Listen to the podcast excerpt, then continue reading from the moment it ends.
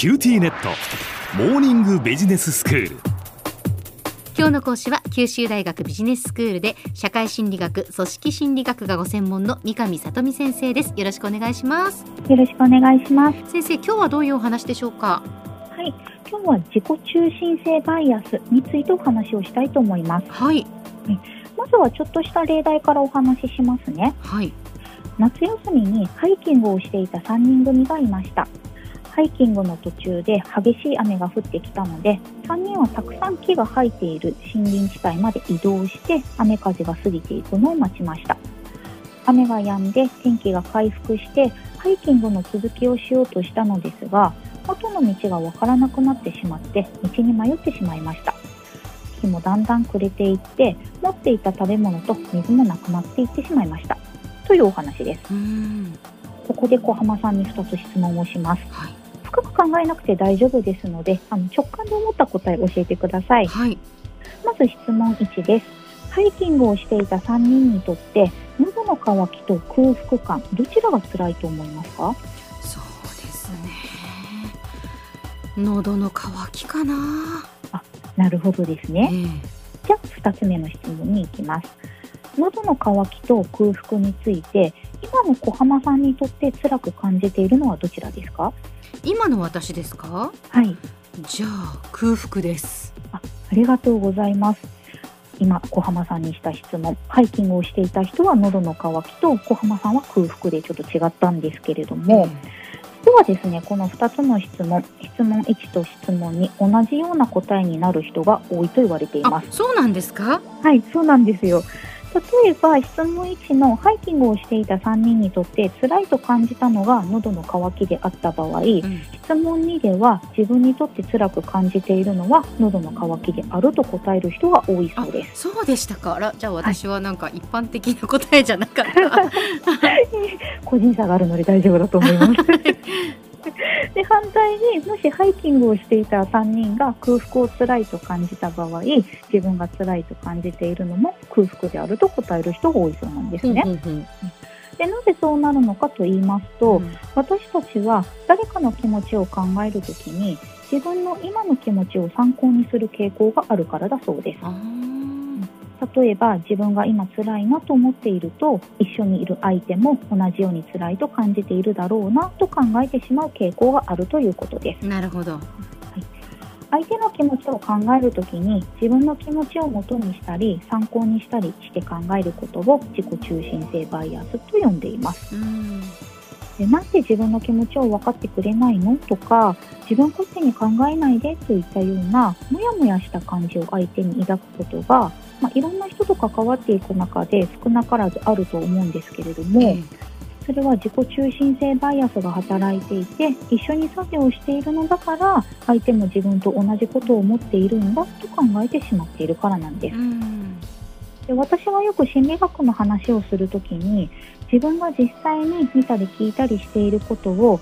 100%そのまま自分の中で認識しているわけではなくて見たり聞いたりしたものを自分の過去や経験をもとに自分の都合よく解釈しているんだよという話をするんですけれどもそれは他の人も同じであるはずなんですよね。はい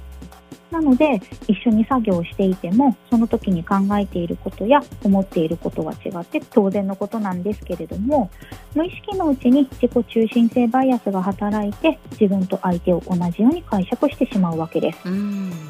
ある実験では夫婦に家事の割合を100%で割り振ってもらった時にほとんどの夫婦が100%を超えていたという実験結果があります。それはあの二人合わせて100%を超えるってことですか？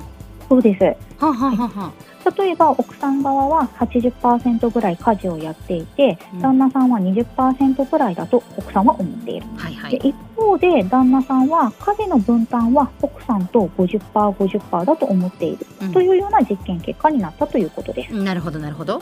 で数字は今適当に当てはめたものなんですけれども、まあ、このように奥さんは80%家事をやっていると思っていたとしても旦那さんは50%家事をやっていると思っていれば80と50を足せば100超えていますよね。まあそうですよね、はいだから本来だったらどっちかがやっぱ、まあおかしな話というか、はいだからそれぞれ自分の都合で 認識しているっていうことですよね。そうなんですよね。えこうした結果からこの実験では自分を視点で物事を判断していることがわかるんじゃないかなと思います。うんでこの自己中心性バイアスなんですけれども自己中心という言葉とバイアスの言葉でなんだかあまり良くないことなんじゃないかと思う人もいるかもしれませんが、そうですねはい、実はいい部分もあります。例えば自己中心性バイアスがないと相手の状態をすごく探ってしまうことがあるかもしれません。あの人なんだか辛そうな顔をしている気がするけれども大丈夫かな？周りの人は楽しそうにしているから大丈夫だとは思うんだけれども本当に大丈夫かな？というようなことを相手に対して考えてしまう。たまに考えるなら相手のことを思いやってあげる優しい人ということにはなりますけれども、誰かに会うたびに相手の状態を大丈夫かな元気かなと吟味していたら逆に自分がヘトヘトになってしまうんですよね。はいでも自己中心性バイアスが働いて相手についてあの人の辛さは自分と同じくらいかな。自分の辛さはそこまでじゃないから相手もきっと大丈夫だと思うと相手のことをあまり吟味していないので相手のことを雑に考えやすくなってしまいます。うんうん。でもその分吟味する手間が省けるので自分はヘトヘトにならずに済むんですね。うーんでこうしたように私たちは生活している中でいろんな情報を受けながらいろんな判断を行っていっています。本当は入ってくる情報をきちんと吟味して整理していく必要があるんですけれどもそれを一つ一つやっているととてもとても大変なので無意識のうちに自分の都合よく判断していってしまいます。その都合よく判断していることがバイアスにつながっていっているんですけれどもバイアスは時には自分を守るための必要な手段であるかもしれません。では先生今日のまとめをお願いしますはい相手の気持ちを考えるときに自分の気持ちを元にしたり参考にして考えることを自己中心性バイアスと言います。バイアスはどちらかというとマイナスなイメージを持つかもしれませんが自己中心性バイアスがあることで人間関係を良好に維持することができることもあります。ただ、バイアスが存在しているということを理解するということが大事なのかなと思います。今日の講師は九州大学ビジネススクールで社会心理学組織心理学がご専門の三上里美先生でしたどうもありがとうございましたありがとうございました。